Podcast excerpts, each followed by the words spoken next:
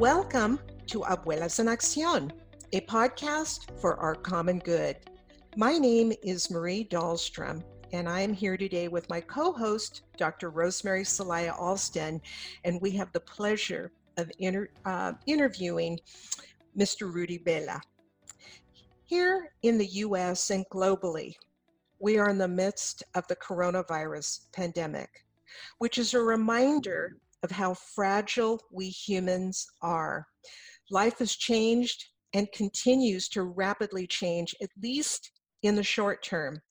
And we do not know what lies ahead for our communities and country. This health and economic crisis demonstrates how tattered our social safety net has become for so many Americans who are now panicked about how to pay bills keep businesses open, and safeguard the lives of our families, parents, and grandparents. We truly are in this crisis together and need to come together as Americans and as a global community to ensure that everyone, including those that are the most vulnerable, receive the assistance they need to keep safe and healthy. This health crisis reminds us all of the importance of a government that works on behalf of all Americans to ensure prosperity and well being for all. A government that ensures that all workers have paid sick days and access to quality health care. It's our pleasure today to talk with Rudy Vela, who's an organizer and membership coordinator for Jolt Action, the largest Latino progressive organization in Texas that works to build the political power and influence of young Latinos. Rudy and Jolt are working to increase the number of Latinos who are engaged in civic participation. Thank you, Rudy, for being here with us today. I'm, I'd like to, we would like to hear a little bit about who you are. Could you tell us a little bit about yourself? Yeah, yeah. Well, first and foremost, thank you so much for inviting me. And I really enjoyed the conversation that we had at the coffee shop, Miss Marie. Um, I really think that we should engage in civil conversations more often because as a country, we're so divided to the point where we can't come to a consensus on the basic human needs that are right. And I think that we should all listen to each other a little bit more, regardless of political affiliation or religious affiliation. So I was raised in Laredo, so it's a predominantly um, Mexican American Hispanic city, and most of my friends were Latinos, Hispanics of different backgrounds. And I ended up moving out of Laredo when I was 18 to North Texas, where I studied political science. And it was a very interesting time to start studying political science because that was when Trump was running, first running to be president. And at the time, it was pretty crazy. Nobody believed like he could actually make it this far. So the entire curriculum shifted, and all the conversations started shifting in my political science classes to talks about Trump, discussions about Trump. And it was all that you heard for four years. Like Trump would appear like in every class, in every conversation. So it was a very interesting time time to study political behaviors and studies. But yeah, now I am working full time for Jolt. I started with Jolt back in 2018 as a voter mobilization fellow, and we register voters all across the Dallas area. And two years later, here I am. So it's nice to grow with the company. It's nice to grow with the organization that has the same values as I do, um, representing the Latino community. And now I'm essentially, like Ms. Marie was saying, working with membership and with the student chapters across Texas. So I'm very excited to be doing this. It's literally my degree, and I couldn't be happier, despite um, everything that is going on in the world right now. Absolutely. Rudy, could you share who has been an important role model for you in your life? Yeah, um, my parents have been my biggest role models in life because they didn't have it easy when they came into this country, and they slowly worked their way up and came for the American dream.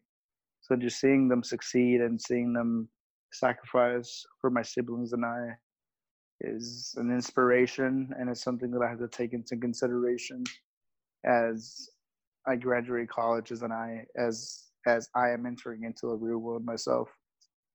So they're a big inspiration because I mean they are the example of the American dream and what an immigrant should resemble. What are some of the more passionate issues you're interested in and why? So, one of the issues that I have became more interested in over the past couple of years is voter suppression. And it all started because I took a class on civic discourse and political participation in America back in my junior year of college. And we read a book throughout the semester by Verba, Schlozman, and Brady. I forgot the name of the exact book, but it talked about the different statistics and the different demographics of how people vote, the cultural affiliations, religious affiliations. It just went into detail about who votes, who doesn't vote, who's involved, why they're involved. So it's very interesting to me. And I wrote a paper on it. Um, and that kind of ended up being my segue into Jolt and into civic engagement. So voter suppression comes in many different ways, and something I've always been aware of is prison reform and voter suppression in the prisons. Like the fact that there's so much misinformation out there on how voters who are felons can't vote and just the different laws that are muddled and a little foggy so that people won't understand and won't actually vote. Like that's something that I've always been been very aware of. So prison reform is is one of my biggest issues up there. I believe that even if people make mistakes, they should be treated like citizens. They should be treated like people because punishment does not always benefit them. Like, why not reinstate them into society by providing rehabilitation programs or providing them with the pathway to become productive members of our society and just inject into the economy and keep building the intellectual capital because again they're people rudy could you talk about the issue what specifically are ways in which voter suppression takes place? Because I think your average person, we hear the term voter suppression, but um, it, it, it isn't necessarily uh, concrete and uh, real for many people. What are ways in which voter suppression does take place? Could we stop for just a minute? Marie? Yes, yeah. So I'm hearing a lot of static in the back, like bouncing or something pounding. Um, I'm wondering where that's coming from. It's it's interfering with the dialogue. Rudy, are you um, are you clicking something on your desk? No. Okay, there's some noise. There is a clicking sound, so just be aware of that. Okay. Okay, sounds good. yeah, yeah. Sounds good. Um, uh, so go ahead. We'll cut this out. We'll edit this out. So let's continue. So what what are ways in which voter suppression does take place? Well, for starters, the fact that there's no legislation to prevent um, the placement of unnecessary barriers in front of ballot box. I mean, especially for people of color like us. I don't know if y'all heard, but there was many locations that were closed in Texas and predominantly affected Latino and Black neighborhoods. So it starts off with opening more polling locations. It starts with making Election Day a national holiday, which should have been done a long time ago. When people don't have the time to take off from work to go vote, And when people don't have access to the polls by means of transportation or they don't have an ID, they don't have a, a, paper ID, and they're misinformed about the documents they can take to the polls. I believe that is voter suppression at its finest. And so when you educate community members about this, what is their reaction? They simply don't know that these issues existed and that they were taking place. And many people are left shocked after we tell them the facts that, you know, they don't want your vote to count. mm-hmm. Yeah. So it's sort of hidden behind the scene until information and education is provided to communities. What do you see um, is one of the biggest barriers currently for people getting out and voting or for voting at all? I think it starts with the voter registration uh, cards themselves. I think so, that you should be able to register to vote online. This should it should be more efficient to where you don't have to go out and look for a voter deputy registrar to get registered to vote. Because last year when I registered people to vote, um, there was literally people messaging me like at 11 p.m. like, "Hey, I need to register to vote by tomorrow by the deadline. Like, can you come to my apartment?" Mm. And these people had no idea that they had to register to vote, even change their address, which is an issue in primarily college freshmen. College freshmen come in from all over the country, and then they wait till September, October, and then it's too late for them to change their address. So I just think that we should make it easier and more accessible for everyone to be able to get registered to vote so everybody can get counted. Yes. Can you talk to us about some of the issues that we are going to be facing regarding the census? Are you talking to people about the importance of um, filling out the census forms? Yeah, so one of the cool things that Jolt is doing and that we were very excited about was the census block walk like we were having. We're having a census block walk in three different cities. Well, we had to cancel it in Houston because of um, the recent outbreak.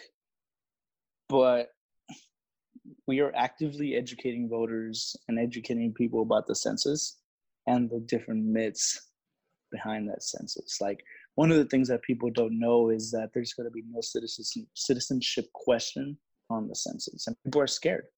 People are scared, and they think that law enforcement is going to come get them if they fill out the census, and that's not what happens at all. Um, filling out the census, it provides the state with funding and necessary funding um, for for programs what did happen with that question about citizenship because I know that the Trump administration did try to get that included. Was it included? No. It, it was, was, not. not included. Nope. It was not included. Okay, okay. Uh, could give us a little bit more information for people to really understand the importance of filling out the census. I was reminding my 99 year old mother the other day of the importance of making sure that that is filled out, and she was asking me about that. And so I think it's important for all of us to become educated about the importance of the census and maybe even more now than ever before. Why is the census so important? Well, census comes once every 10 years. So this is uh, basically once in a lifetime opportunity for some people. Um, it's a constitutional law and it's a right. It's the 24th census of the nations. And again, you don't have to be a citizen of the US. So it's important for everybody to get counted especially Latinos, because by 2022 we're going to become the majority here in Texas. And there's a big history of Latinos being undercounted in the census and people of color as well. Yes, absolutely. So, well, is there, Rudy, a little bit more outreach happening in terms of providing um, information both visually um, through the radio to be able to subside some of the fears that folks have in filling out the information and to be counted? Yeah, and that's what exactly what Jolt is taking care of right now. Um, Jolt has an entire census organizing team, and we're using the power of our digital organizing in order to get the word about the census out there. So that's one of the things that I love most about Jolt. Um, that we're constantly working on educating the community on the issues that matter the most, just like the census right now. So could you please give our listeners contact information if they want more information about JOLT, uh, about the census, uh, who, how can they get in touch with JOLT? So JOLT is on all forms of social media. So feel free to follow us on social media on Instagram at JOLT Texas. Look for us and give us a like on Facebook. And we're also on Twitter at JOLT Texas as well. Okay, great. Well, uh, tell us what are important priorities for Latino voters? What what are uh, Latinx voters caring about this uh, election year? What's important for them? Healthcare healthcare, and it's going to come down to it in the ballot November. And especially with everything that is going on with this pandemic, people are going to be more aware that the healthcare system in America is broken and that it doesn't currently work for every American individual. Um, my sister, a couple years ago, she went to the ER because she cut her nose and she literally had to pay like $2,500 for a band aid it's crazy. Mm. So you're talking more about the cost containment that, that is occurring. Yeah, the cost containment and just the fact that people cannot afford to get sick. People can't afford it. People can't afford to take time off from work. There's some people that don't have insurance. There's some people that don't have very good insurance and they still have to pay the majority of the costs out of pocket. So, like, including myself at some point, like, I was pretty scared in college because in college, I was never sure if I was still under my mom's insurance. I was never sure if I still had insurance myself. So it was also like in limbo. So that's why in college I never got sick because I couldn't afford it. And I think that's the that's the majority of, of what the students feel as well. But to segue back to your question, another one of the most important issues for Latinos is going to be student loans and student debt. Because the majority of my friends that are in school right now and having graduated are worried about how student loans are going to affect them.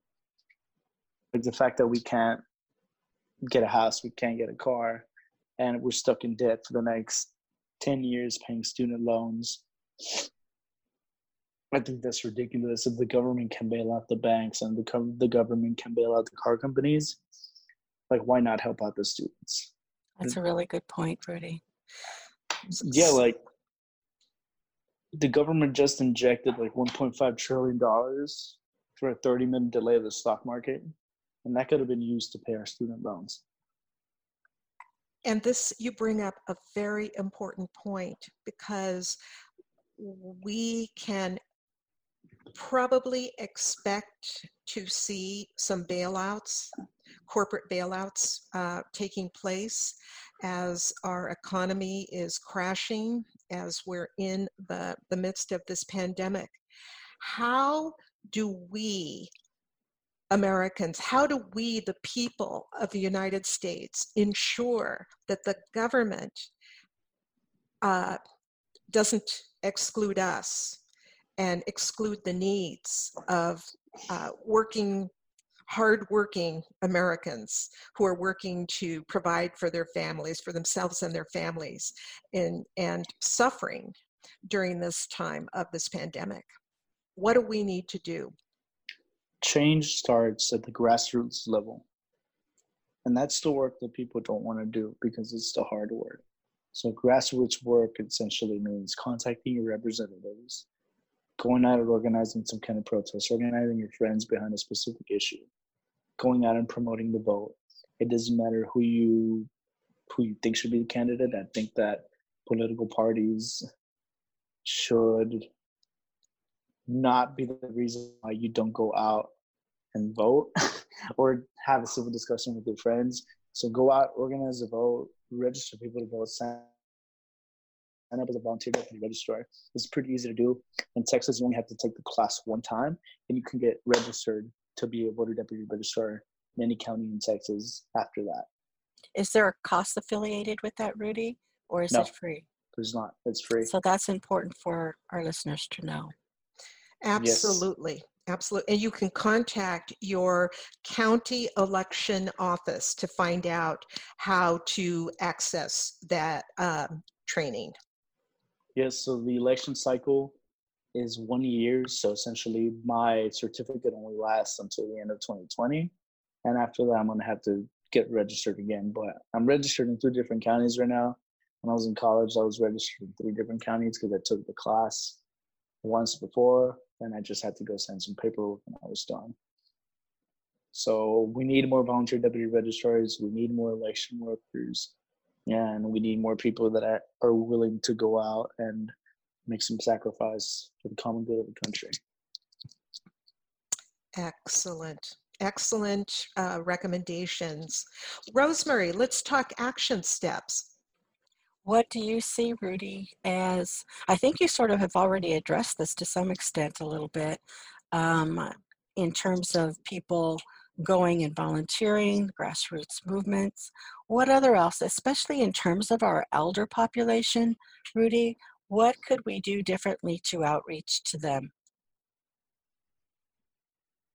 I think that it's going to sound terrible, but I think we often forget that there's an elder population and we don't give them enough attention and the attention that uh, they deserve.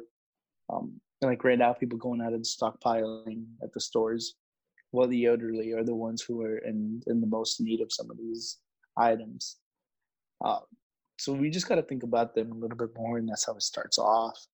Um, but just have a conversation with them often people forget to have a conversation with the elders who often know more than we do. Even uh, going into your local like nursing home and volunteering for one day and just individually talk to them about the issues that matter to them.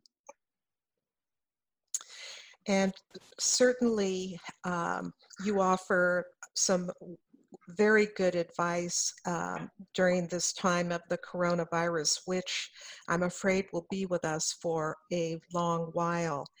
Um, another action step is to educate ourselves about the coronavirus and talk to our elders, talk to our families, our children about what this is. And uh, you can get more information about it by going to the CDC website, the Centers for Disease Control, and also your state and local health departments can provide you updated information in your state and city. Uh, another one is to make the responsible choice not to gather in large groups. We are hearing a lot about social distancing, and there is a lot of unknown about the progression of the disease, and there is some concern that young people, without knowing it, may be carriers of the disease. So we are in this together. We need to um, uh, unite and be able to um, uh, keep ourselves, our families safe. One additional um, recommendation as well is um, a lot of our elders have cable, and they have cable because it's in their own language. I think it's critical to be able to get the information out in in dialogue with the language that is their first learned language, so that they understand more and make more informed choices here. We thank you, Rudy, for spending time with us today. this um, national and global emergency that we were living, we are living through, is a vivid wake up call to us all about the urgent need to become involved in our communities to ensure that policymakers, elected officials are representing the needs of all Americans and not just a few. So please go to your, your polls to vote to ensure that your voice is heard. Dr. Rosemary and I invite everyone to please join us next time for Abuelas en Acción. Gracias.